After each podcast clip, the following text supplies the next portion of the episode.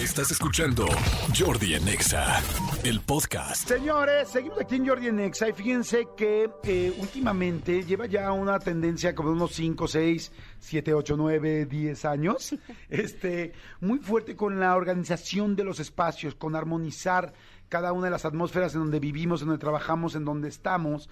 Y, y esto se fue descubriendo en los últimos años que es mucho más importante lo que cada quien cree. Al principio la gente pensaba que era solamente por orden o que era solamente para que un lugar se viera bien o estético y va muchísimo más allá de eso.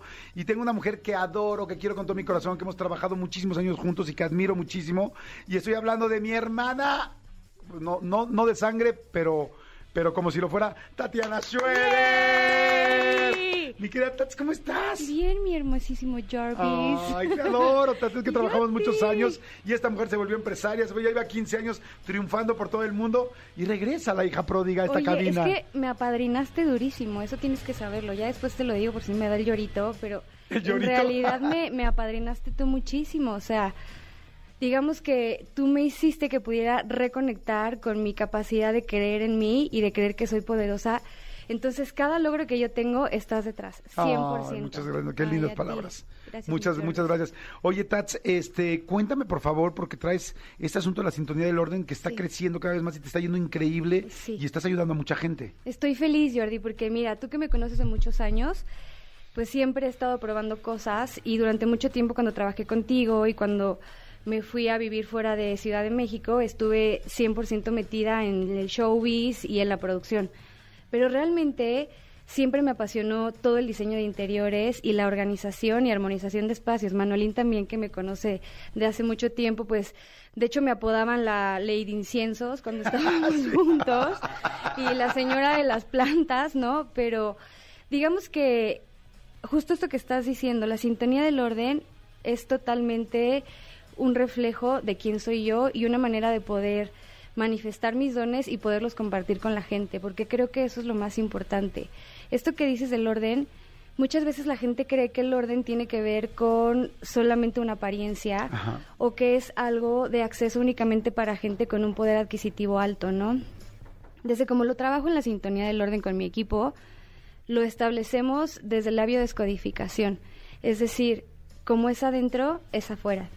Si tú estás reflejando desorden en tu vida, es porque hay desorden en tu mundo interno.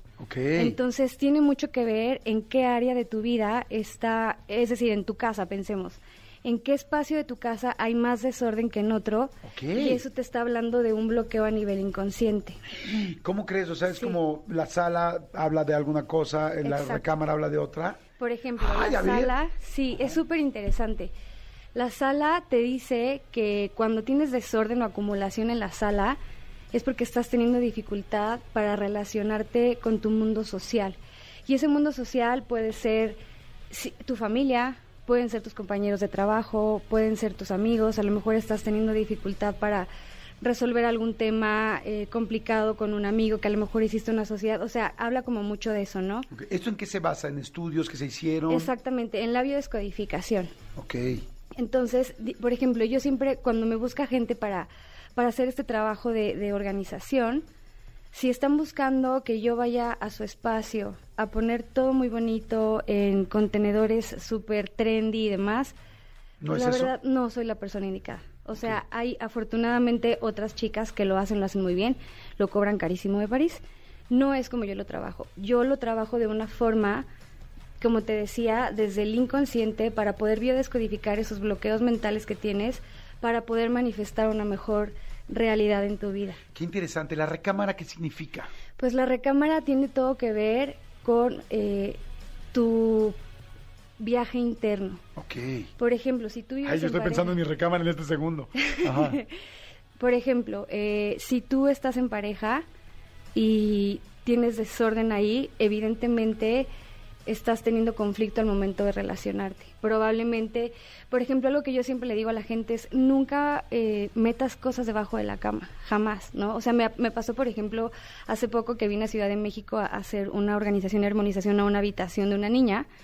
Y entonces esta niña tenía muchas cosas debajo de la cama y la mamá me decía, es que tiene muchas pesadillas. Pues claramente va a tener muchas pesadillas porque está todo abajo, guardado. Entonces necesitas tener despejada esa área para poder manifestar un mejor descanso, ¿no? Ok. Es importante la posición de la cama, en fin, muchas cosas que ya tienen más que ver con el feng shui, ¿no? Ajá. Porque, eh, y es una mezcla, eso te iba a preguntar, del Feng Shui Sí. con toda esta nueva tendencia. Es correcto. Ok. Es todo relacionado a la energía. El Feng Shui que es muy importante, ¿no? Que, que te habla de, de- de la energía de los espacios igual para manifestar, pero con toda esta parte psicológica que tiene, ver, que, tiene que ver perdón, con la biodescodificación. Ajá. Entonces es súper importante. No sé si han escuchado cuando de repente alguien dice, es que tengo demasiadas cosas en la cabeza, entonces te Sí. dicen, arregla un cajón.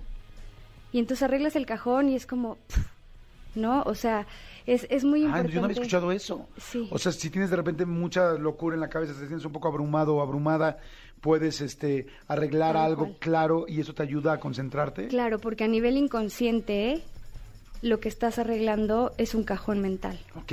A ver, señores, está interesantísima la plática con Tatiana Schroeder. Dime rápidamente tus redes y todo. Ahorita vamos a ir y vamos a regresar, pero para que la gente te busque. La Sintonía del Orden. Arroba la sintonía del orden.com es mi página y en Facebook e Instagram La Sintonía del Orden. Ok, perfecto. Síganla ahorita en Instagram, la sintonía del orden en Facebook o en Instagram. Regreso volada porque te quiero preguntar y hagan preguntas. Toda la gente que me esté escuchando ahorita al 55 85 84 11 14 07. Manden por WhatsApp preguntas y con mucho gusto seguimos platicando aquí con Tatiana Schroeder, armonizadora y organizadora de espacios. Regreso. Jordi en Exa.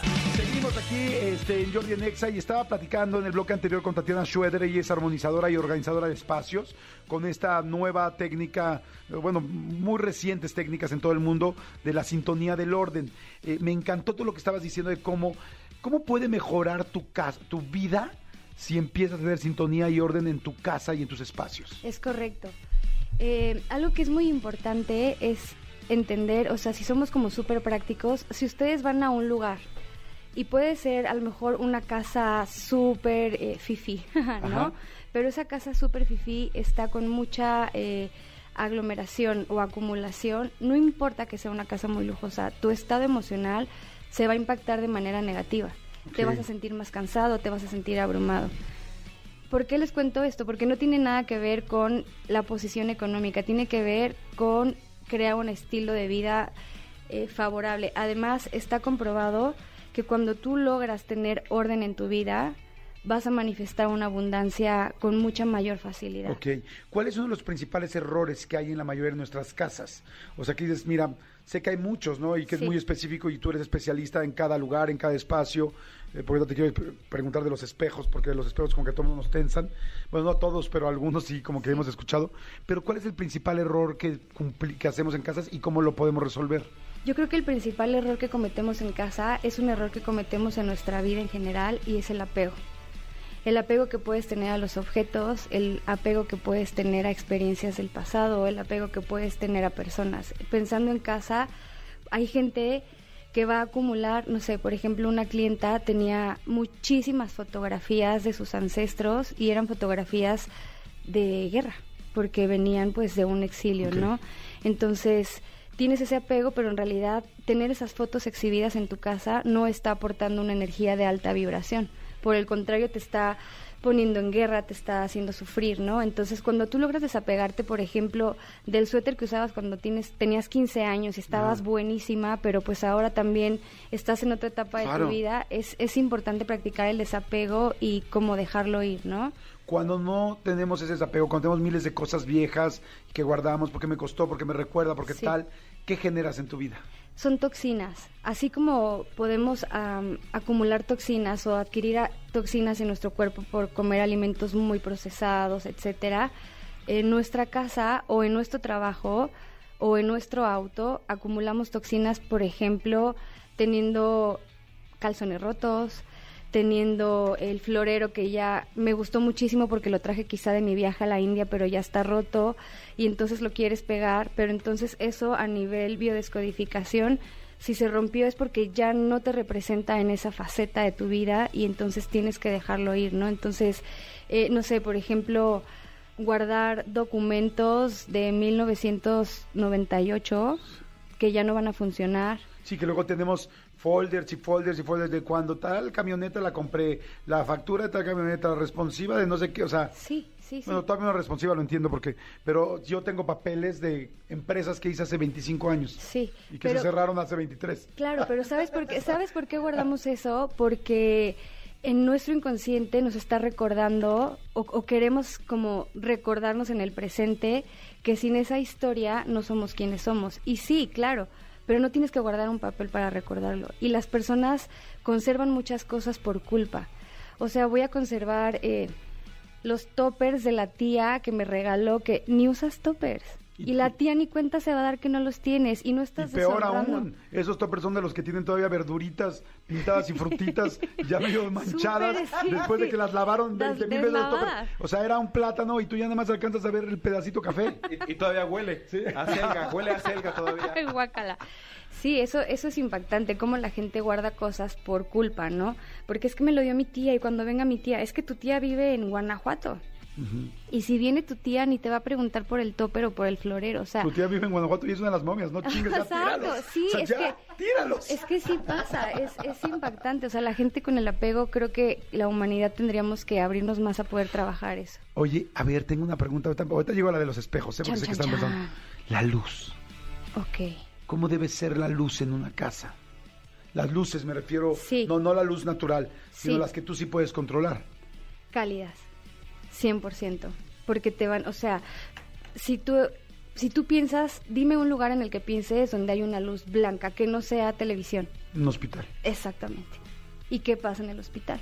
Sí, hay problemas, hay gente que hay que salvar, hay gente que vive, hay gente que muere, enfermos, Exacto. gritos, dolor. Ahora, una luz cálida, el mismo nombre te lo está diciendo, te da calidez.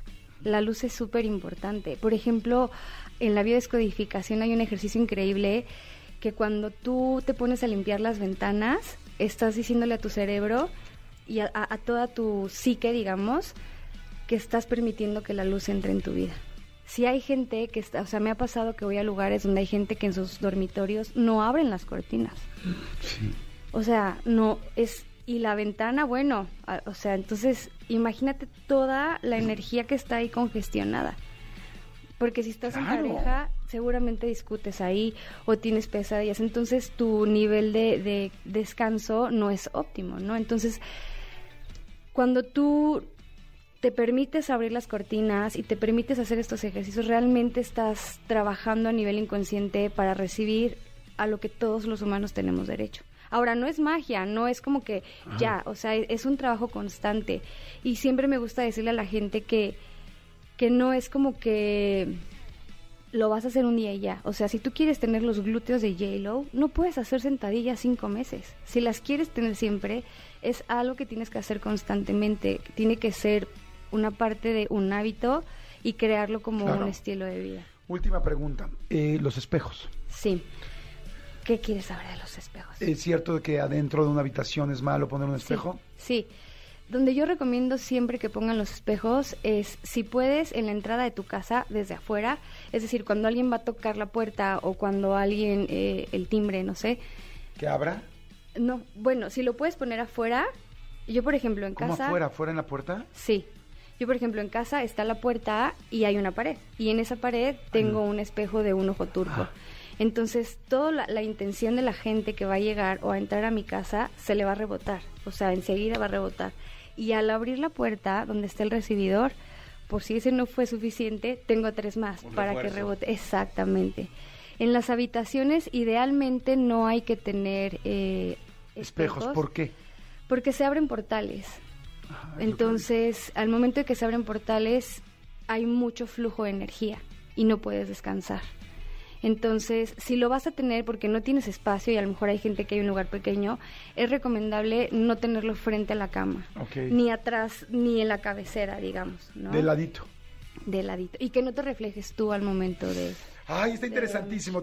Entonces, este, tú con la sintonía del orden haces esos servicios de ir a los lugares y armonizar los lugares. Es correcto, organizamos espacios y además armonizamos. Y también podemos trabajar de manera remota. Perfecto. Tus redes, ¿dónde te consigue la gente? ¿Dónde te siguen? Arroba la sintonía del orden, ahí me van a encontrar, van a poder ver los tips que compartimos, que tienen que ver con diseño de interiores, con armonizaciones, rituales, eh, y bueno. Todo esto en Instagram y en Facebook, ¿verdad? Es A ver, te sigo en este momento, arroba la sintonía Del del orden. Está interesantísimo, aquí estás. Pongan plantitas en sus casas, pongan cuarzos, este, prendan un inciencito, todo eso. Si ustedes tienen eh, las áreas donde van a trabajar, ahora que hay mucho eh, eh, gente trabajando en casa, es bien importante que tengan sus áreas despejadas porque, por ejemplo, trabajo mucho en, en negocios, es donde más trabajo haciendo armonizaciones, organizaciones. Y me doy cuenta que de pronto las personas en ese trabajo se sienten muy saturadas y no fluye y es porque están desorganizados. Entonces es decir, que la persona que tiene tal puesto está haciendo lo de la otra persona y vas a los lugares y te das cuenta que están repletos de un montón de cosas. Entonces, dense chance de ir depurando y eso, de ir poniendo cada cosa en su lugar de manera amorosa.